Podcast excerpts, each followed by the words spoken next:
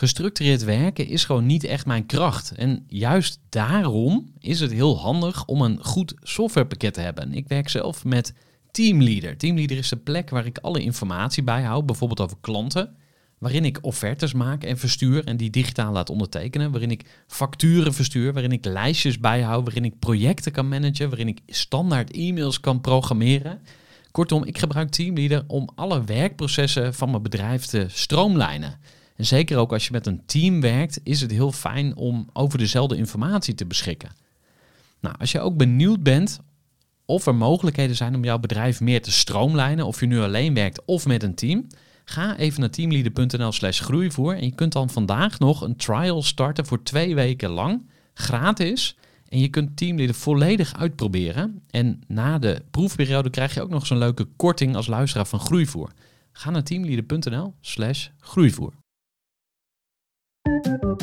Groeivoer.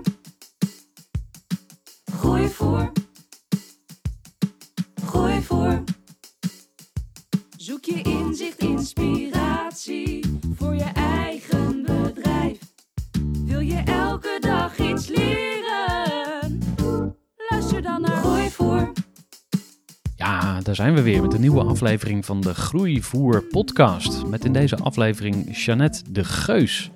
Zij is eh, niet alleen wereldkampioen kettlebell swingen, wat best wel knap is.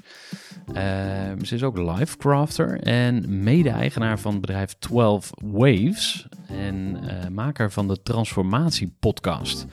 Nou, ze is eh, ook psycholoog. Ze heeft ontzettend veel gelezen, met heel veel gasten gesproken. Een hele intelligente, slimme, leuke en zeer sportieve dame. Die gewoon hele mooie dingen doet. En daar ga je in deze aflevering wat meer over horen. Ja, we combineren spirituele onderwerpen met hele praktische dingen. We hebben het bijvoorbeeld over je lotsbestemming. Over het privébos waar eh, Jeanette mee bezig is. Ze gaat een eh, hele toffe plek creëren waar zij eh, nu woont. Ehm, een soort retreat voor ondernemers gaat ze daar bouwen. Echt super tof. We hebben het over big, hairy, audacious goals. We hebben het over verstilling. We hebben het over loslaten. Nou, eh, er komt van alles aan bod. Ik luister met heel veel plezier naar eh, de Transformatie podcast. Dus als jij eh, meer wil weten over Jeanette, kun je ook daar eens naar haar luisteren. Ehm, maar nu is Jeanette bij mij te gast. Dus ik zou zeggen, ga lekker luisteren. En heel veel plezier met dit mooie gesprek. Voor de kennis en ideeën van een interessante gast. Die haar verhaal met jou wil delen. Luister je naar Groeivoer. Kan je eens kort eh, jezelf introduceren? Ja, dat kan. Nou, mijn naam is eh Jeannette Geus. Ik heb inderdaad ook een podcast. Dat is de Transformatie Podcast. Eh, en inderdaad een bedrijf wat ik aan het bouwen ben, 12 Waves. En dan eigenlijk de, de, vooral de Academy, dus onze trainingen die wij eh, doen, maar ook eh, groter dan dat. Ik heb een eh, studie in psychologie gedaan, psychologische wetenschap. Dus ik eh, heb eigenlijk mijn academische, het, hetgene wat ik zocht in een academische carrière, daar basically gewoon niet in gevonden. Eh, en groter in de hele red race eigenlijk niet in gevonden. En ik ben gewoon lekker mijn eigen ding gaan doen. Ja. Dus dat is in een notendop wie ik ben. Ja, en eh 12 Waves, dat doe je samen met compagnons. Klopt, dat is met Michel Vos. eh, Mhm. Ook een eh, bekende uit eh, podcastland. Ja, het, het, het, het circus is uitgebreider over. dan dat je denkt. Ja. Van de Eindbaas podcast. En hij heeft eh, eh, methodiek ontwikkeld, een protocol geschreven. Ik denk misschien wel in dezelfde lijn als met jouw groeikompas, waar je het net voor de uitzending over had. Gewoon een tool Mhm. om mensen te kunnen helpen. Dat heeft hij ook gedaan. Ik kwam daarmee in aanraking in 2016, volgens mij. In een Mhm. hele gekke periode in mijn leven ook. Eh, en dat heeft mij ontzettend eh, geholpen en eh, geïnspireerd om te zeggen: hey, het vind ik tof wat je doet. Mag ik daar mijn ja, licht eens over laten schijnen en Mhm. kijken of we dit bij meer mensen tussen de oren kunnen krijgen? En zo geschieden. En, Ja. en nu zijn wij hier. Ja, en, en als je het wil vertellen, maar hoe hebben jullie dat aangepakt? Heb jij je dan ingekocht bij 12 Waves of hebben jullie het samen opgericht of wat, wat, hoe, hoe werkt dat? Ja, dat is wel interessant. Eh, ja, of misschien ook wel niet, dat weet ik niet. Maar ehm, ik volgde die training. Ik had zoiets van, oh, dat is vet. Ik wil je helpen. Ik wil er iets mee doen. Kan ik me inderdaad eh, eh, mede-eigenaar worden of inkopen? Of, hè, dus dat samen met jou gaan doen.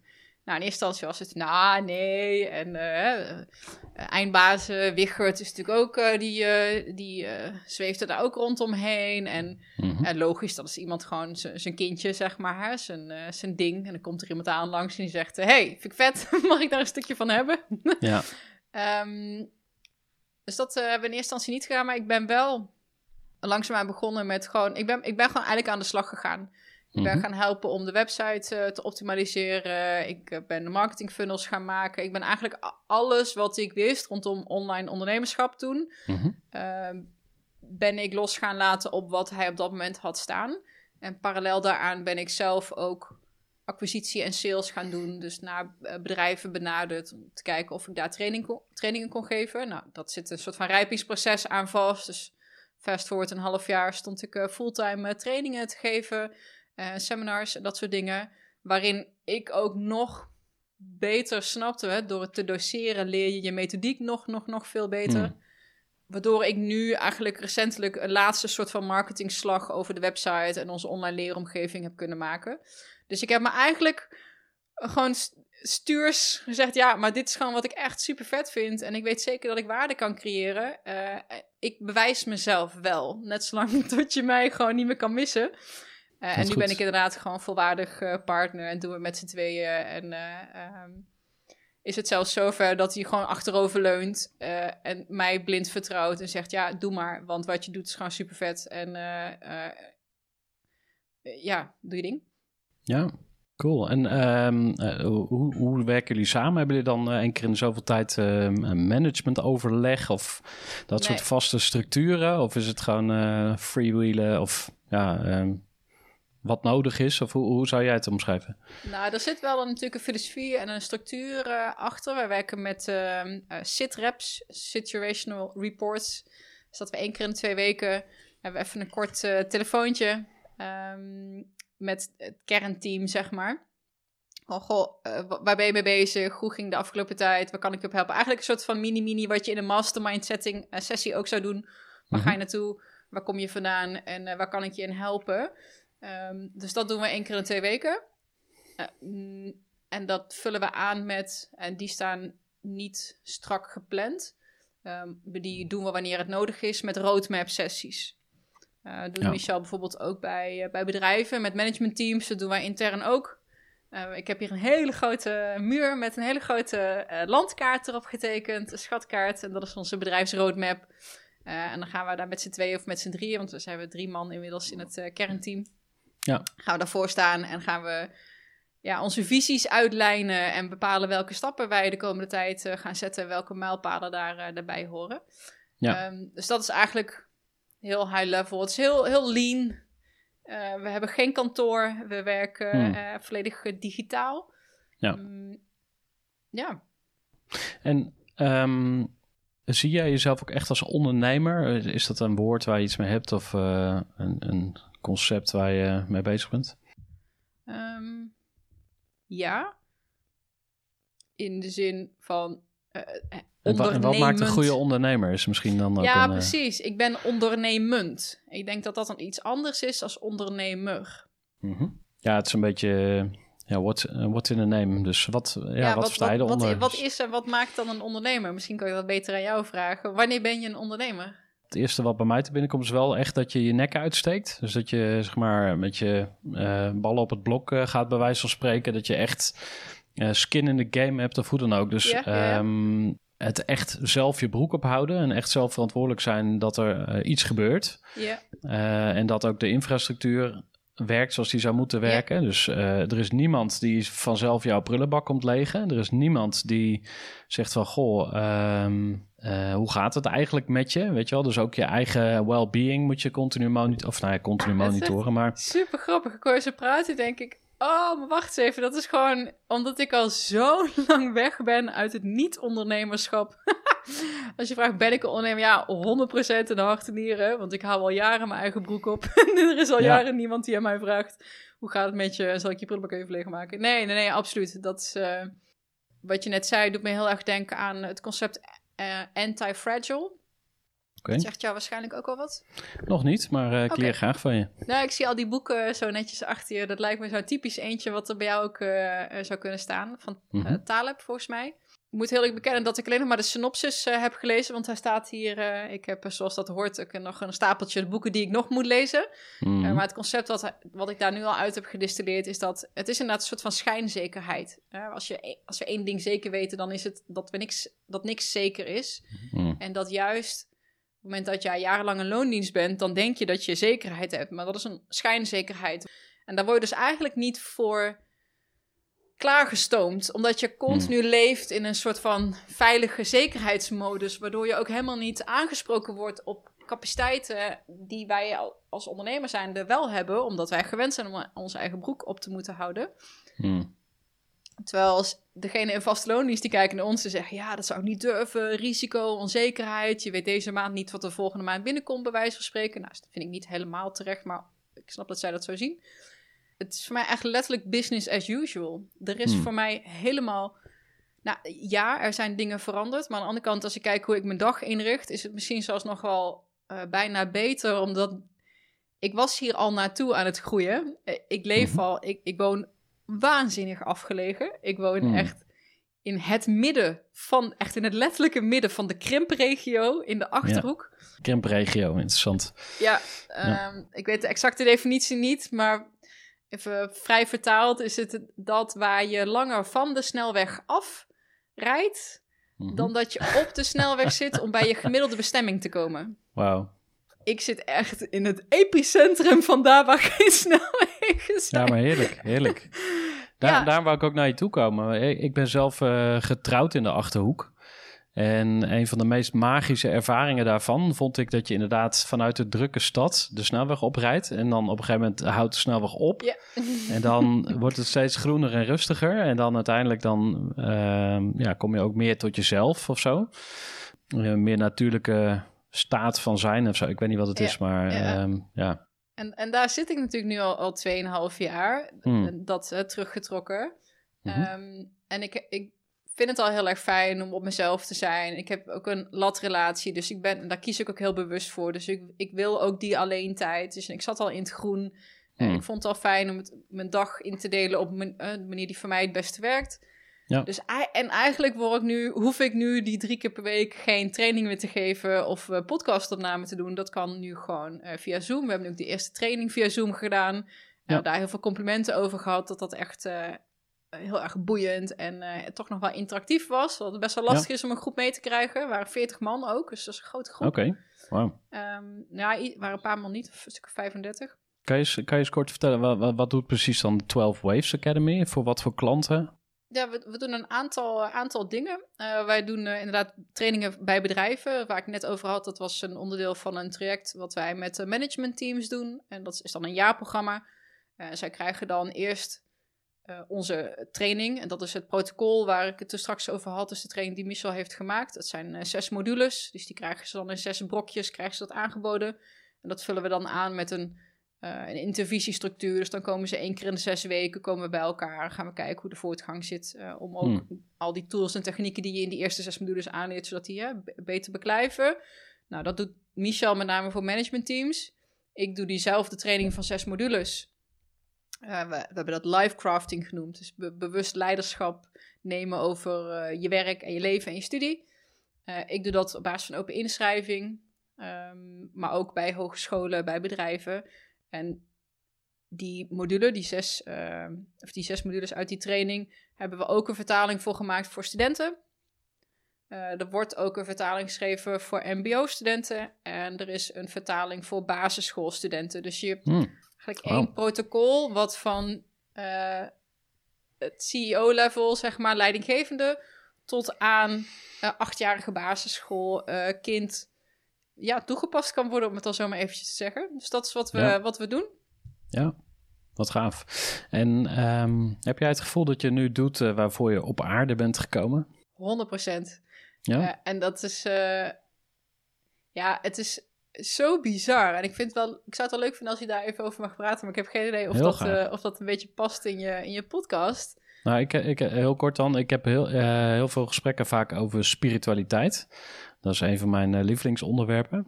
Dus ehm, ik weet niet of je die kant op uh, wil, maar in ieder geval wil ik daar sowieso een vraag over stellen. Oké, okay, okay. Nou, ik ben, ik zei het straks toen ik uh, met Michel en ik zal gewoon een beetje gewoon het verhaal vertellen. Dan mag ja, je daar ja, zelf ja. uit distilleren wat je, wat je interessant vindt.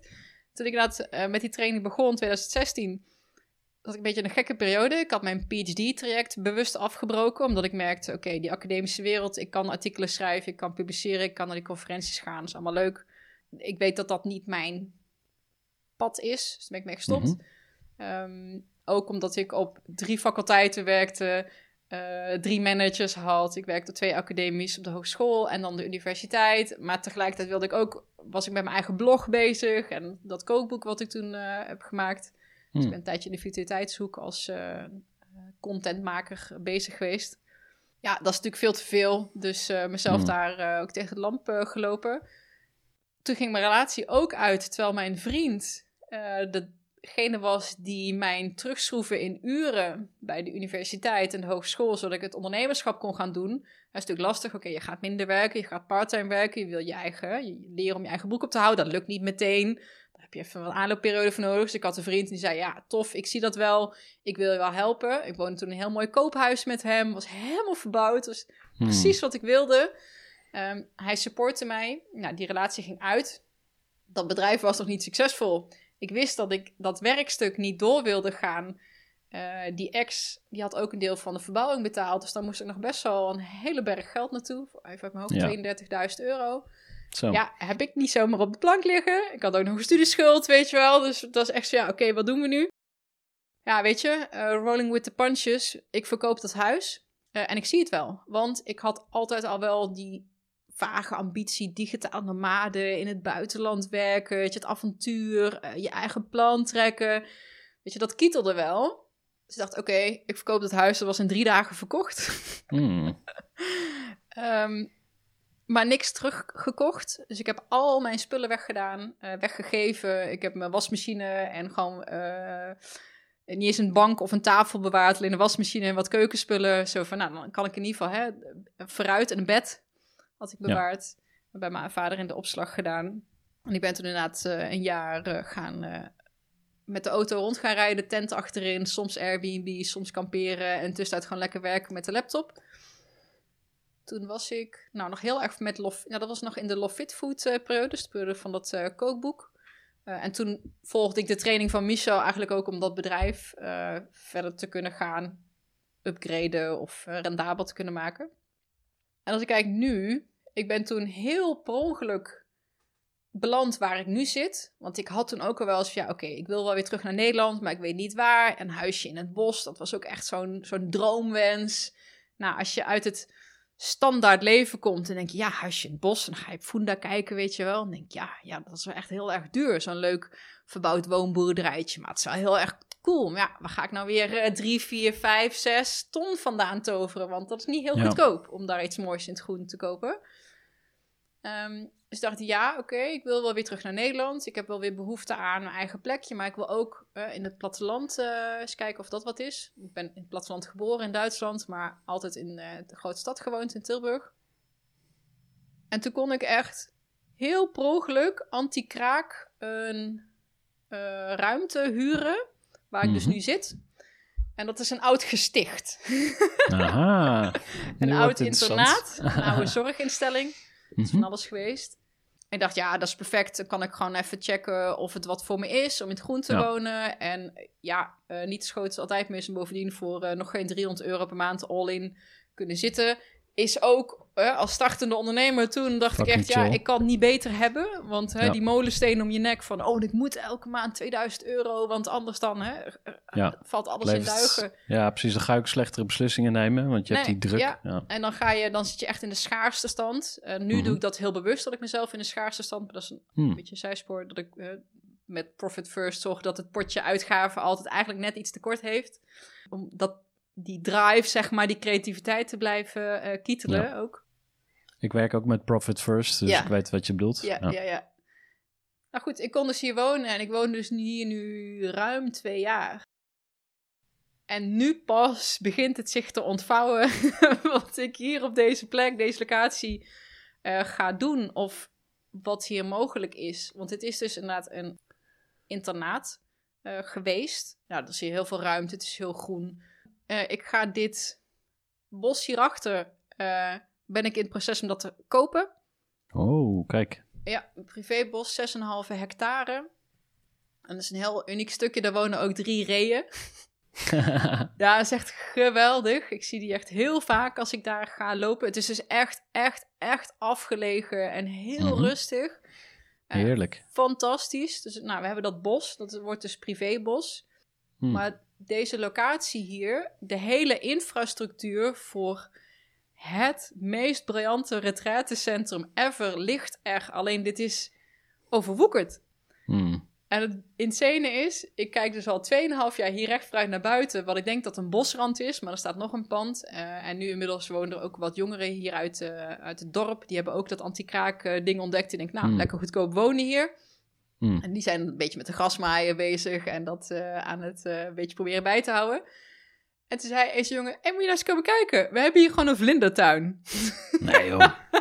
Echt? Er staat hier een kas, een moestuin, een vlindertuin. eh, er is een tennisveld, een basketbalveld, een voetbalveld. Ik wist wel dat er een sportschooltje zat. Ik weet niet sinds een paar maanden dat daar een zwembad in zit. Maar dit was dus ten dode opgeschreven en er staat al Hmm. heel lang leeg en niemand wil dit kopen. Want ja, eh, het is ook niet echt die zorginstelling die hierin zat, die is. Hm. Dus het is een heel gek stukje. En de natuur is, heeft het bijna weer terug opgeslokt, zeg maar. Want dat, die vlindertuin, ik kijk daar al twee jaar op. Ik zie alleen maar een, Ja. een bosrand. Je moet daar echt in. En dan zeg je, oh ja, hier was inderdaad Hm. mensen die het heel mooi hebben eh, aangelegd. Het is helemaal verwilderd en overwoekerd. Eh, dus ik heb de coronacrisis groot en kut en zwaar en moeilijk. Terwijl voor mij juist nu mijn B-hack, mijn Big Harry Audacious Goal, is geopenbaard. Terwijl ik hier gewoon al twee jaar zit, weet je wel. En nu zie je het pas, nu de rust er is. eh, en ook alle mogelijkheden duidelijk worden. Wow, je kan hier een soort forced bathing kliniek van maken. Omdat je dus een, een particuliere nou niet zorginstelling, want het is geen verpleeghuis maar een particuliere toevluchtsoord kan creëren. Met alles wat je maar zou kunnen wensen. Van vlootcabine tot eh, tennisbaan, eh, bos waar herten wonen in het meest stille Mm. stukje van Nederland. Dus dat gaan we doen. Wat super vet. En alles wat we al deden past hier gewoon in. Dus ook de Fishing Quest eh, die we organiseerden. Het, de- ja, mensen die we kennen die retretes eh, houden. We kunnen dat nu gewoon allemaal gaan faciliteren. Op een plek die hier gewoon perfect, perfect voor is. Ja. Even een korte onderbreking met een belangrijke vraag aan jou. Want wat heb jij geregeld voor het geval je van de ene op de andere dag zou komen uit te vallen? Wat gebeurt er dan met je bedrijf, maar vooral wat gebeurt er met jou persoonlijk en ook in financieel opzicht? Samen met ASR voerde ik drie openhartige gesprekken over tegenslag en veerkracht. En dat deed ik met Saskia, Vincent en Pieter. Ondernemers met een bloeiend bedrijf die van de ene op de andere dag niet meer konden werken. En die verhalen hoor je in aflevering 256, 257 en 258 van deze podcast. Als ondernemer wil je natuurlijk niet uitvallen. En daarom is het belangrijk dat je veerkrachtig bent, want voorkomen is beter dan genezen. En als het dan toch misgaat, is het fijn dat je iets geregeld hebt, zodat je weer snel door kunt met ondernemen. Wil je weten hoe veerkrachtig jij nu bent? Vul dan in twee minuten de veerkrachttest van ASR in. Ga naar asr.nl slash veerkrachttest is super gaaf. En dat, dat ga je dus samen met je compagnons doen? Of ga je dat met een andere partner doen? Of hoe, Eh, nou, eh, het wordt eh, een joint effort. Het is mijn, het is mijn B-hack, het is mijn doel, het is mijn visie. Ja. Michel gaat daar, is daar helemaal on board. Die vindt het ook fantastisch. Voor hem was de corona heel heftig. Hij heeft echt een Mm. meltdown eh, gehad. is heel angstig, ook voor hè, om ziek te zijn of Hmm. nou, heel, heel intens. Hij is ook meer Ja. hier geweest dan dat hij normaal is. Heel veel voor het eerst ook gewandeld in dat bos wat hierachter zit hmm. heel diep gegaan. Hij zegt, ja, dat bos heeft mij ook echt... Het is allemaal wetenschappelijk klinisch bewezen ook wat dat doet met een mens. Om gewoon in stilte door een, eh, mindful door een, een ongerept stuk natuur te lopen. Hij zei, ja, ik snap het wel. En eh, zijn droom was ook een huisje, in huisje in het bos. Dus we gaan daar twee tiny houses neerzetten. één aan de ene kant van het terrein, één aan de andere kant. Want het is toch heel groot. En daar ga ik dan wonen. En dit wordt een retretteoord. Heel vet. Dus ja, ben ik, weet ik nu wat ik moet doen? Eh, ja, en het grappige is, ik zat hier al, alleen nu openbaart zich dat pas of zo. ik moest het zien, ik moest de middelen kunnen hebben. eh, de mensen om de omgeving moeten hier ook ja tegen zeggen. En Hmm. het zijn allemaal toevallige ontmoetingen. Dus ik- loop al twee jaar elke dag door het bos. En nu, drie weken terug, word je aangesproken door zo'n meneer. En die zegt, eh, ja, weet je wel dit privéterrein is? Eh, nee. Ja, is van mij. Toen dacht ik, kut. Dat is, Ik zit al eh, maanden in mhm. mijn hoofd met, wow, als ik dit toch eens gewoon, weet je wel, van iemand die geen vaste woon- en verblijfplek heeft, nou gewoon zeggen, dit is mijn stuk bos. Whatever Ja, happens, happens. Dit is gewoon van mij. Hmm. Ja, dat voelt heel rijk. Eh, en ik durfde niks tegen hem te zeggen toen we hem tegenkwamen. Eh, en toen dacht ik, ja, fuck. Want ja, hij was ook een beetje, ja, mensen maken er een rotzooitje van en zo. En je hebt allerlei aannames over waarom iemand dat een hele stomme vraag zou vinden. Hè, van wil je het verkopen?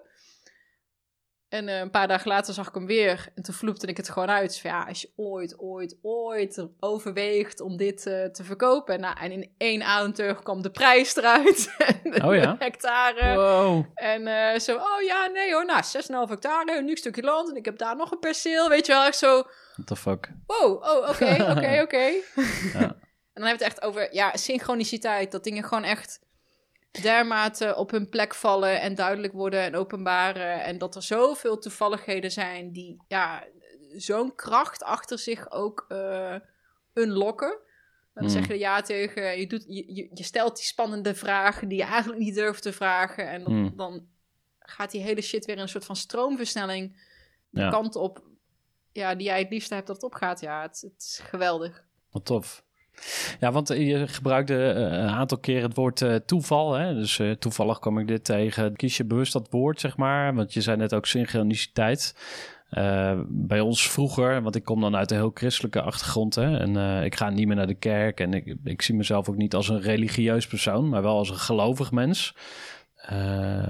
Bij ons zei ja, toeval bestaat niet. Hoe past alles voor jou in elkaar? Wat is jouw geloof, om het zo te vragen? Eh, grote vraag. Ja, sorry. sorry. Ik kan hem ook skippen hoor, maar ehm, misschien, misschien is dat hetgene waar ik een boek over moet schrijven. Eh, want Ja. dat beantwoordt niet je vraag. Maar ik ben een paar dagen terug benaderd door een uitgeverij met de vraag of ik inderdaad een boek wilde schrijven. Eh, waarover dan? Misschien is het wel juist proberen, dit soort vragen proberen te duiden. Ehm, ja. Want ten eerste, ik weet het niet. ik heb alleen mijn eigen zoektocht en mijn eigen verlangen naar. Eh, wat ik heb eruit gedistilleerd is gewoon verlangen naar een soort van mentale vrijheid. Dus eigenlijk eh, een beetje in de voetsporen, zoals ook Jan Geurtsen, niet gevangen zijn in je eigen verslavingen of negatieve overtuigingen. En dat je de, de shit FM in je hoofd wat zachter proberen te zetten. Shit Eh, FM, die moet ik even onthouden. Van Tibor, van Tibor geleend gekregen. Ik Oh, weet ja. hoe je dat... hij noemde dat toen ik hem interviewde. Dat Chatter. blijven hangen. Ja. Nu alweer twee jaar geleden. Dus ten eerste, ja, ik weet het niet. Ik denk dat het een hele individuele eh, zoektocht is. Ik denk dat het een hele interessante zoektocht is. Ik denk dat er ook hele interessante snijvlakken zijn tussen wetenschap en spiritualiteit. Maar ook tussen bijvoorbeeld Oosterse en Westerse eh, levensgeer of eh, wijsheidsleer. Mhm. Nou, er zijn een paar hele mooie schrijvers die, daar, die dat fantastisch kunnen omschrijven, zoals een Ellen Watts. Die kennen heel veel mensen wel, maar ook Mhm. Baba Ramdas, of Ramdas. En die is recentelijk eh, overleden in december eh, dit jaar. Hm.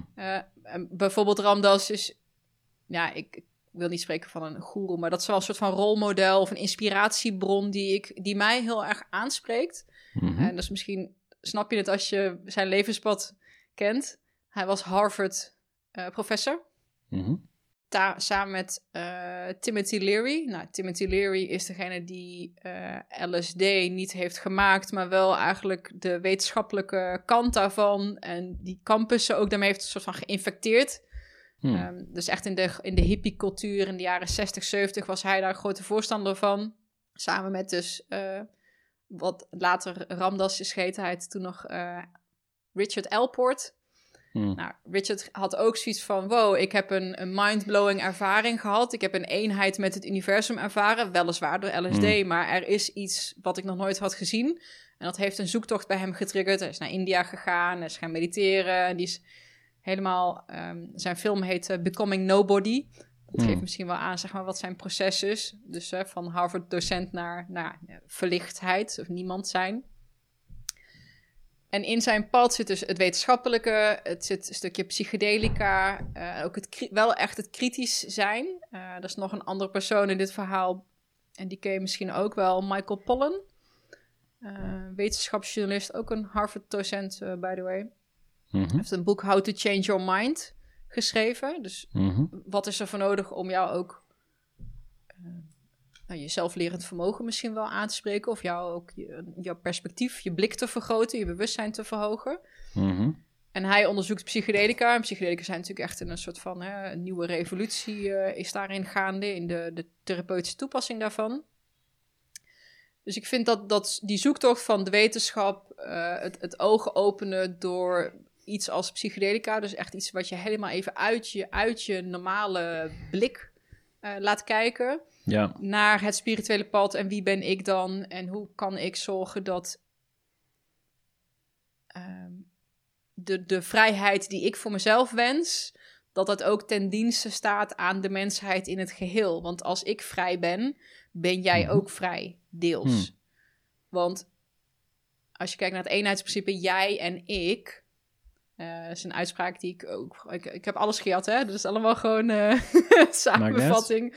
Ja. Wat ik heb gelezen, geluisterd, geleerd, gezien. Jij bent mij in een andere verschijningsvorm. Ik Hmm. had net zo goed op een soort van kosmische schaal als jou geboren kunnen worden. Ik noem maar even Mhm. wat. Eh, jij bent ook een stukje bewustzijn wat nu leeft. Hmm. En wij zijn op een bepaalde manier met elkaar verbonden. We hebben allemaal datzelfde stukje bewustzijn.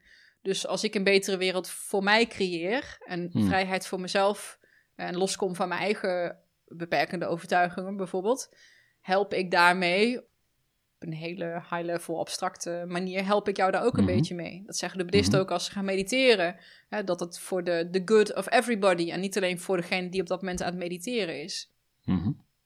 Dus wat is spiritualiteit en hoe is mijn blik op het leven? Ja, weet je, dat is een soort never-ending proces in ontdekkingen en aan gelaagdheden en aan betekenis en verstilling. Ehm, maar als je het hebt over bijvoorbeeld hè, synchroniciteit en het synchroniciteitsprincipe, en daar Oh, ben ik me iets meer nu in aan het verdiepen. Nou, synchroniciteit is, zou je een soort voorspelbaar wonder kunnen noemen Hmm. voorbeeldje, en dat is echt van, dus van gisteren. Hmm. Eh, ik loop dus altijd door dat bos. Nou, daar komen af en toe wel vlinders en zo voorbij, weet je wel. Dat, maar dat is gewoon eh, bos in de Achterhoek. En nu eh, liep ik en ik was aan het mijmeren over dat, die Big Harry Audacious Goal. Van, hé, hey, wat is eigenlijk mogelijk met dit terrein? Eh, en op drie plekken in vijf minuten tijd waren er twee vlinders die ik echt oprecht nog nooit in mijn leven had gezien. Eh, klein, wit, met eh, oranje tipjes op de vleugels. Mhm. Toen dacht ik nog, oh, dat is grappig, die heb ik nog nooit gezien. Ken ik niet. Leuk, Achterhoek, weet je wel, bos. Eh, en ik loop verder en ik was hierover nadenken. En toen kwam dat idee van die, die soort van privékliniek. eh popte een paar keer naar boven. En echt letterlijk elke keer op het moment dat ik dat dacht...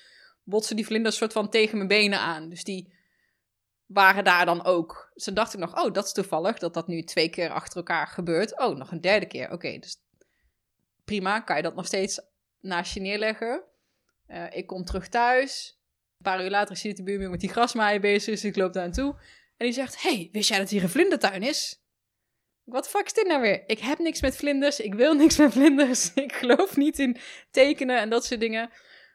Maar, en dat is dan Hmm. het synchroniciteitsprincipe, dat je een soort van niet verband houdende dingetjes ziet. Ja, ik loop door een bos, ik zie een vlinder en er is een vlindertuin. Dat heeft niks met elkaar te maken. Maar ergens ook weer wel. Eh, Hmm. En dat zijn van die toevalligheden waarvan je denkt, nou, dat is toevallig. Ik moest net aan jou denken en nu bel je me. Of eh, Ja. ik ben over dat idee voor dat bos aan het nadenken. En in één keer zie ik een soort van toevalligheden die toch niet heel erg toevallig lijken. Hmm. En wat synchroniciteit zegt, is dat op het moment dat jouw lotsbestemming en je vr- vrijheid of je vrije wil, op het moment dat die samenvallen, zul je Mhm. vaker synchroniciteit dingetjes gaan ontdekken. En dat is ook een teken, of nou, een teken, een aanduiding of een signaal of een aanwijzing dat jij inderdaad ja, die lotsbestemming en die vrijheid, dat dat samenkomt.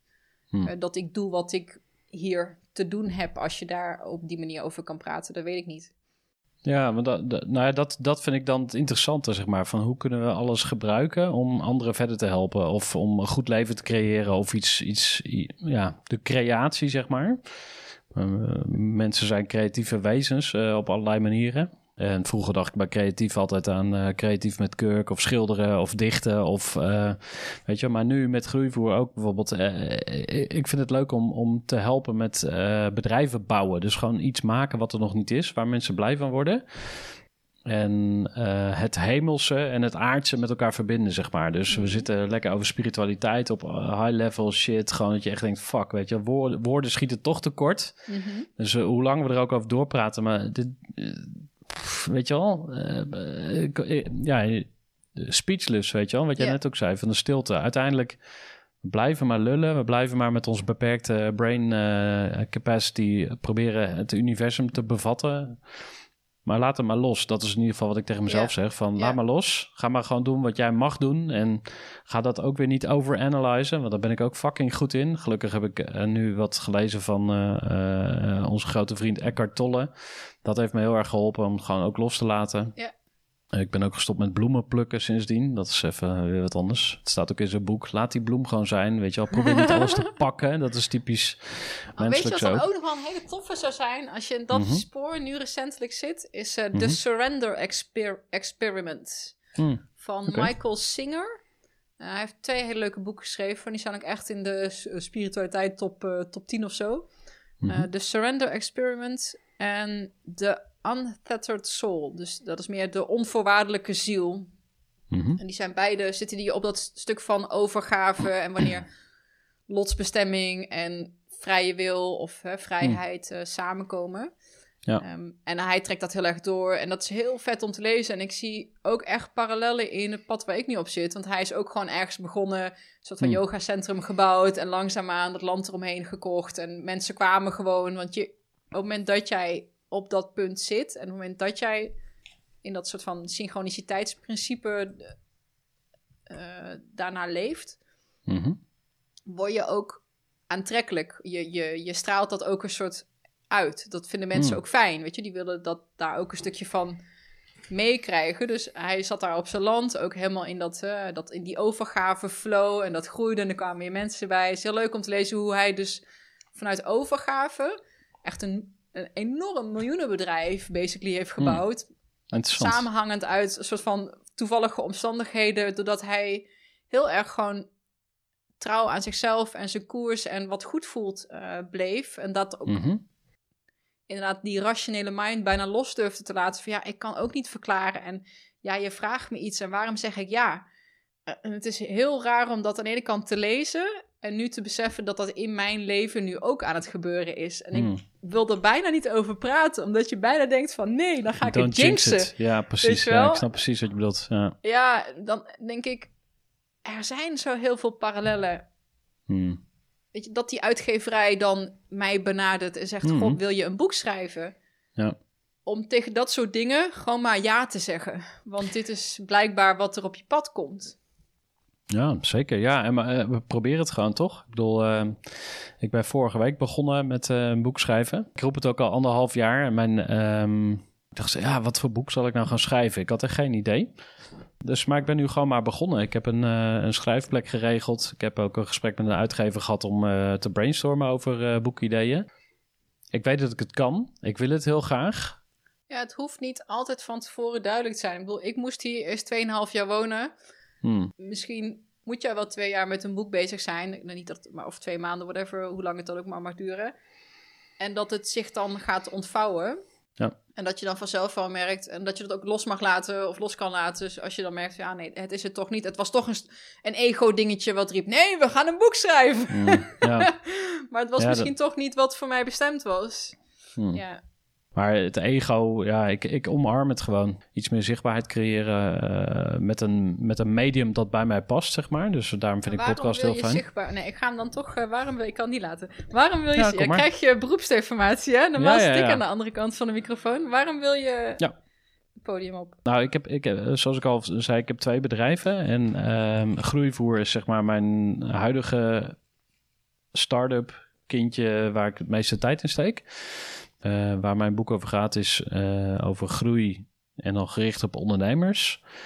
En wat mijn persoonlijke verhaal wat eraan vast zit is dat ik zelf ehm, en natuurlijk begonnen ben in de vorige crisis. Tijdens de, de kredietcrisis ben ik mijn bedrijf begonnen. Ja?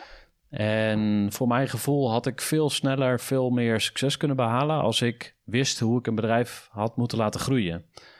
Er zijn gewoon heel veel shortcuts, eh, hacks. eh, de- er is gewoon zoveel kennis voorhanden over hoe zet je een bedrijf slim neer.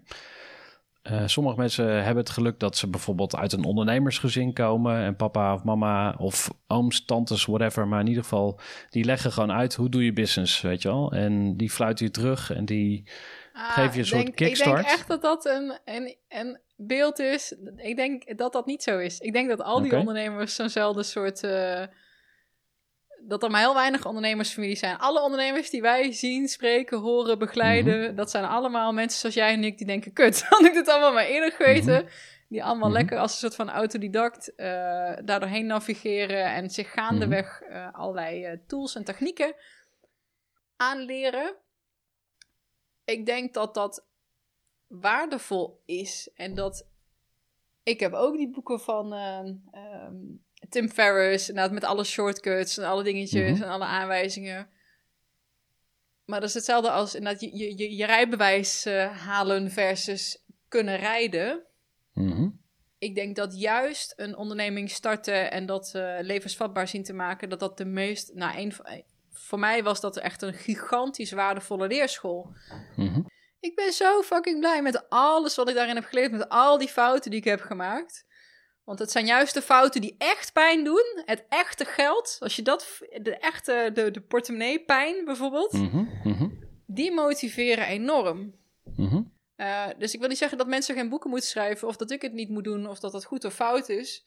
Maar is van ja, het is zo waardevol om dat gewoon in real life eh, te gaan ervaren en mee te maken. Dat ik bijna zeg, eigenlijk moet elke ondernemer The Obstacle is the Way lezen.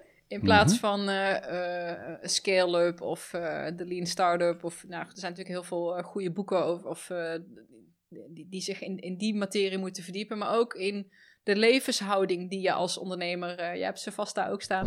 Ja, nee, ik heb de, The Obstacles the Way ook eh, ge- gelezen. Waar we van mening verschillen, denk ik. Of, nou ja, maakt ook verder niet uit of, of wij, zeg maar, op één lijn eh, zitten. Ik vind het juist leuk als we van mening verschillen, want dat maakt het interessant. Want dat betekent dat ik een perspectief niet zie wat jij wel ziet Mhm. en vice versa.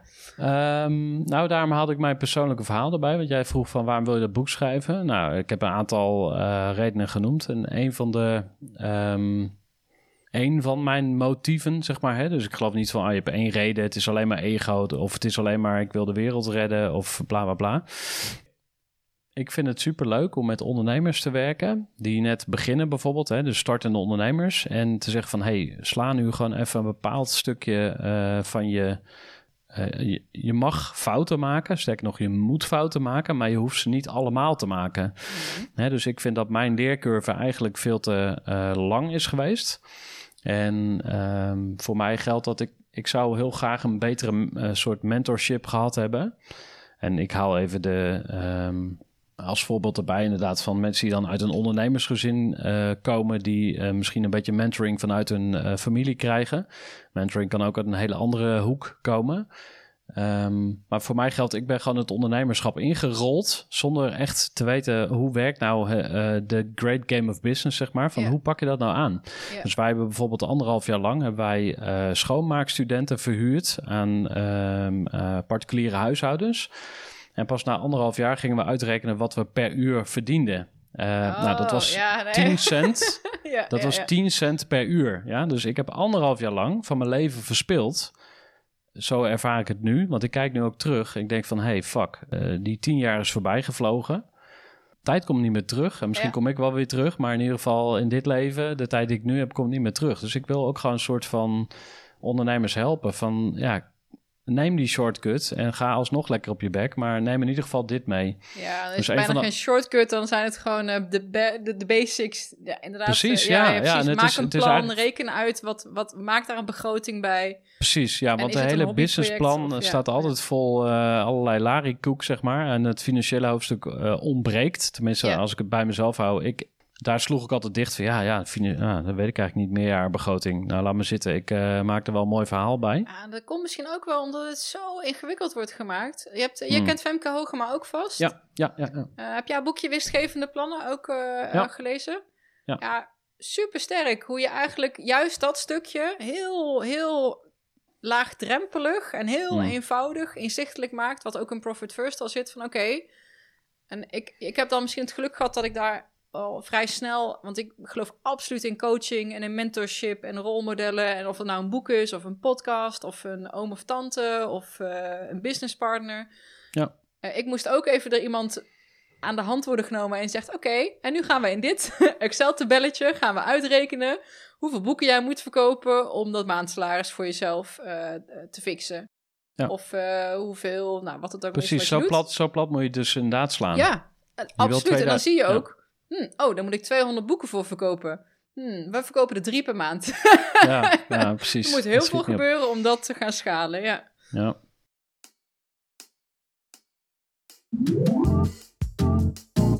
Gooi voor. Gooi Ja, we zijn al lekker bezig, eh Jeanette en ik. Maar ehm, ik heb voor jou tussendoor even een kleine mededeling. En dat is dat we op 3 september 2020 weer een borrel organiseren. Een open borrel voor mensen die meer willen weten over groeivoer. Of die willen kennismaken met de Groeiclub. Dus als jij ondernemer bent en je denkt, goh, ik zou het eigenlijk wel leuk vinden om eens wat meer andere ondernemers om me heen te hebben. Om lekker mee te sparren. Of stel dat je op zoek bent naar persoonlijke groei, maar je zoekt eigenlijk nog een manier om dat concreet te maken. Nou, misschien is de groeiclub dan wel iets voor jou. Want ehm, in de groeiclub kan je in één uur per week kun je aan je persoonlijke groei werken. We hebben namelijk elke week een eh, Zoom call, waarin we elke week een ander onderwerp bespreken. En waarin we als ondernemers met elkaar sparren daarover. En daarnaast hebben we één keer per maand een live meetup. En eigenlijk is de groeiclub een soort mastermind. Mocht je dit interessant vinden, kom lekker langs op 3 september bij onze open borrel. Je kan natuurlijk ook altijd even eh, contact leggen met mij of Groeivoer als je dat wil. Maar we gaan nu eerst weer eh, lekker terug naar het gesprek met Jeannette.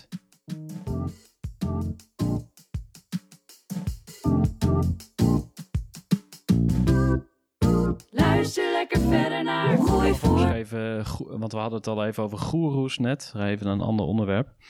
Oh, Je hebt sowieso eh, alweer wat mooie groeivoer eh, eh, aange- aangereikt. Het komt allemaal op mijn leeslijst natuurlijk. Oh jee. Eh, hoe, hoe lees jij eh, boeken trouwens? Ga je echt eh, van A tot Z eh, er doorheen of diagonaal? Of, eh, Ehm, meestal wel, maar ik lees er doorgaans een stuk of vier, vijf tegelijkertijd. mhm, Volgens mij doen ook al meer mensen dat. Een beetje afhankelijk Mhm. van waar ik op dat moment zin heb. Ik ben meerdere titels tegelijkertijd bezig. Ja. En ik moest mezelf wel deconditioneren dat ik niet alles helemaal super nauwkeurig hoefde te lezen. hmm, Eh, komt, ik ben nou, for whatever reason eh, heel weinig naar school gegaan. Ik vond het niet zo leuk, werd veel gepest. En ik heb dat, eh, dat hele zelfstandige komt daar natuurlijk vandaan. Nou, geef mij maar dat boek en dan maak ik dat tentamen wel. En dan vind ik het allemaal wel prima. Dus ik was gewend om veel te lezen, maar dan echt studerend te lezen. Dus dat je elke pagina bij wijze van spreken twee of drie keer leest. Want je ook gaat aanstrepen, oh, wat is de essentie eruit? En dan gaat het dus heel traag.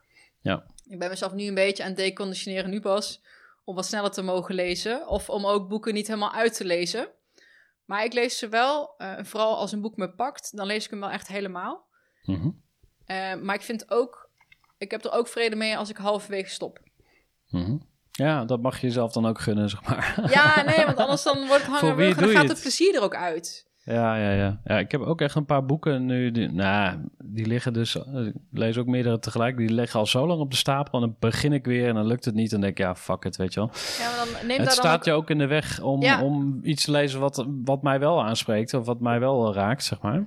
Ik En, vond het heel ehm, fijn om eh, dat ook mijn boekenkast eh, een soort van de Marie, Marie Kondo erop los te laten. Oh ja, ook op de boeken van ja, eh, net zoals wat je zegt, die ligt er nu al zo lang. ja.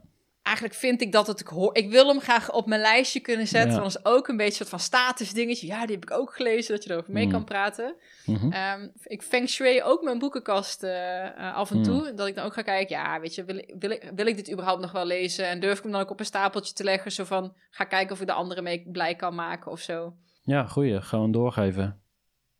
Ehm, nog twee korte vragen.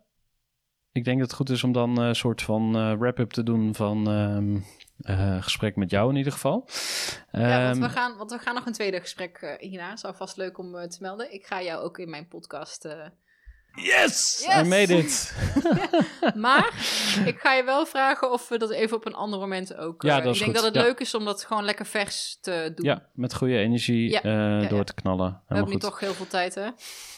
Zo is het. Ehm, ik heb opgeschreven de Guru Grill.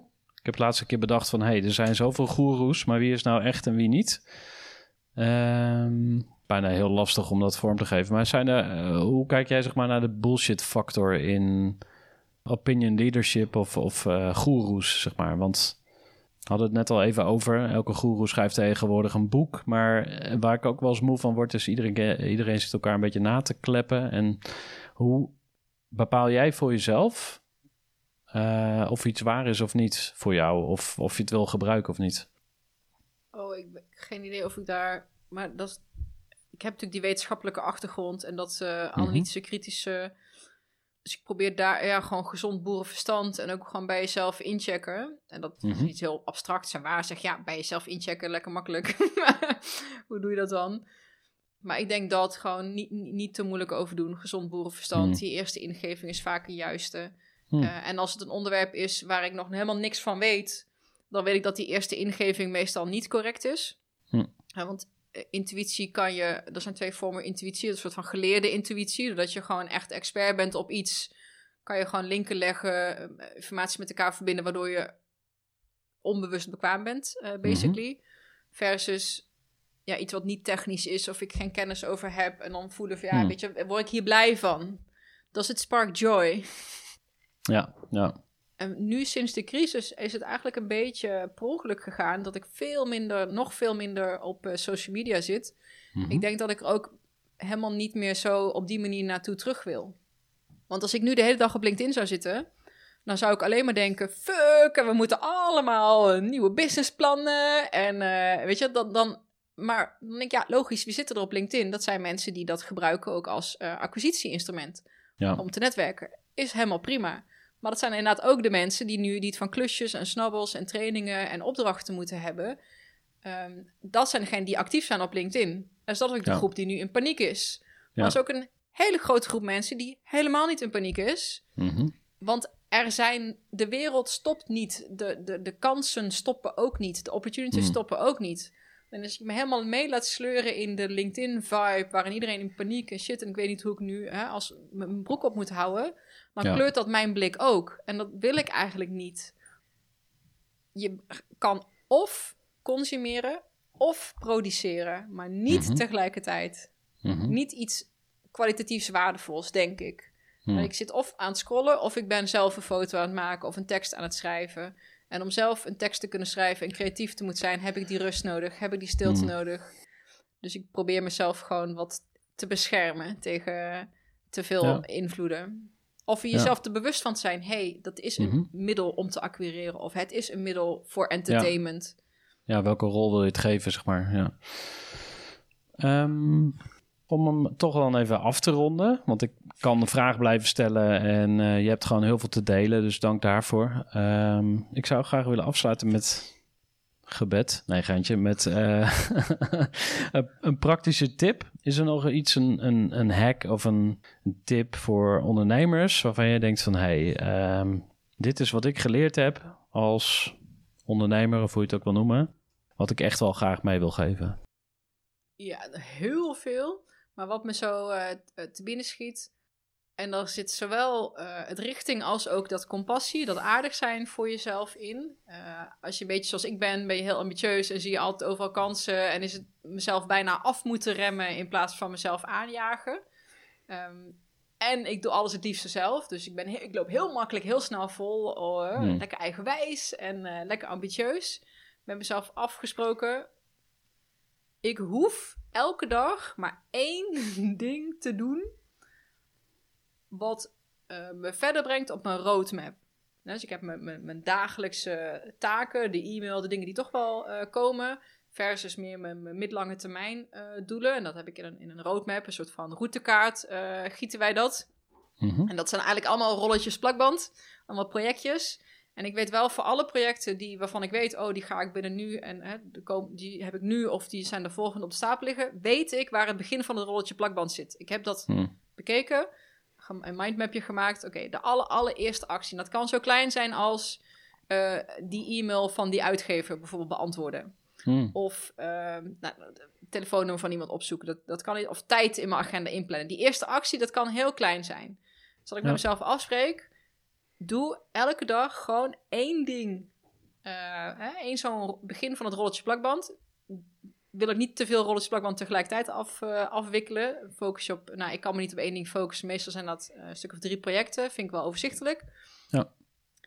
En, dan voel, en dat probeer ik dus first thing in the morning te doen. En, en dan voelt de rest van de dag als een win. Want Ja. ik weet dat ik dichter naar mijn doel aan het werken ben. En soms is dat ene ding is dat een actie van vijf minuten. En soms doe ik daar de hele dag over. Want zit ik zo in flow en ben ik zo aan het schrijven of iets aan het maken. Weet je wel, dan wordt die hele dag opgeslokt. It's fine. Eh, maar daarmee zorg ik zowel dat ik vooruit blijf gaan als dat ik mezelf ook een beetje afrem. Eén ding. Eén ding is genoeg. En daarna mag ik ook gewoon lekker in mijn hangmatje liggen, boekje lezen. Of, eh, want dat is dan misschien de tweede tip. Eigenlijk denk ik dat je evenveel tijd offline moet zijn als online. En met offline bedoel ik niet eh, op, op internet, maar gewoon tijd om dingen te laten bezinken. Nou, laat het in de meditatie of in de mindfulness practice. Of gewoon voor je uitstaren op de bank. hey, niks mis mee. Vroeger eh, deden we dat volgens mij veel meer. Maar zorg dat het kan indalen. Dat je die tijd voor jezelf eh, pakt. Omdat het je, je output verser houdt. En weet je wel, als je in een sportschool staat en je werkt dat je moe bent, dan ga je niet die barbel of die kettlebell nog een keer boven je hoofd uitduwen. Dan snap je wel wanneer je moet stoppen. Dan snap je dat je rust moet pakken. Maar die mentale spier, onze hersenen, Hmm. de meeste van ons blijven daar maar die kettlebells optillen en die mentale eh, energieuitgifte doen. Ja. Er wordt heel weinig mentaal gerust. Ja. Dus dat zijn denk ik twee dingen die, die voor mij heel erg belangrijk zijn om, om de boel nou, in dit tempo en in, in dit kaliber eigenlijk ook eh, te kunnen blijven doen. Het is hoogste tijd om deze podcast uit te gaan zetten. En gewoon lekker voor je uit te gaan staren en het bos in te lopen of zo. Dat is precies wat ik nu Ehm. ga doen. Heerlijk. Jeannette, dankjewel. Graag gedaan. En eh, we gaan nog veel van je horen. Ik zie er nu al naar uit. Tof, thanks. Thanks. Ja, tot zover eh, dit mooie gesprek met Jeannette de Geus van eh 12 Waves. En ehm, ja, mocht je deze podcast waarderen, dan zouden we het leuk vinden als je ook een eh, review achterlaat. Stuur een screenshot daarvan en dan krijg jij een hele mooie groeivoertas in de brievenbus. Als je dat wil, doe dat gerust. Nou, je mag deze aflevering natuurlijk ook altijd doorsturen of op je socials promoten, want hoe meer luisteraars, hoe beter natuurlijk. Wil je meer weten over de Groeiclub, over groeivoer of over mij? Ga naar groeivoer.nl. Ik hoop dat je ervan genoten hebt en graag tot een volgende keer. Gooi voor.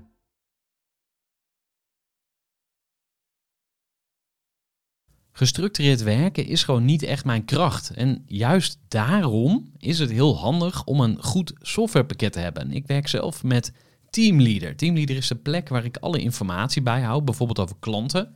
Waarin ik offertes maak en verstuur en die digitaal laat ondertekenen. Waarin ik facturen verstuur, waarin ik lijstjes bijhoud, waarin ik projecten kan managen, waarin ik standaard e-mails kan programmeren. Kortom, ik gebruik Teamleader om alle werkprocessen van mijn bedrijf te stroomlijnen. En zeker ook als je met een team werkt, is het heel fijn om over dezelfde informatie te beschikken.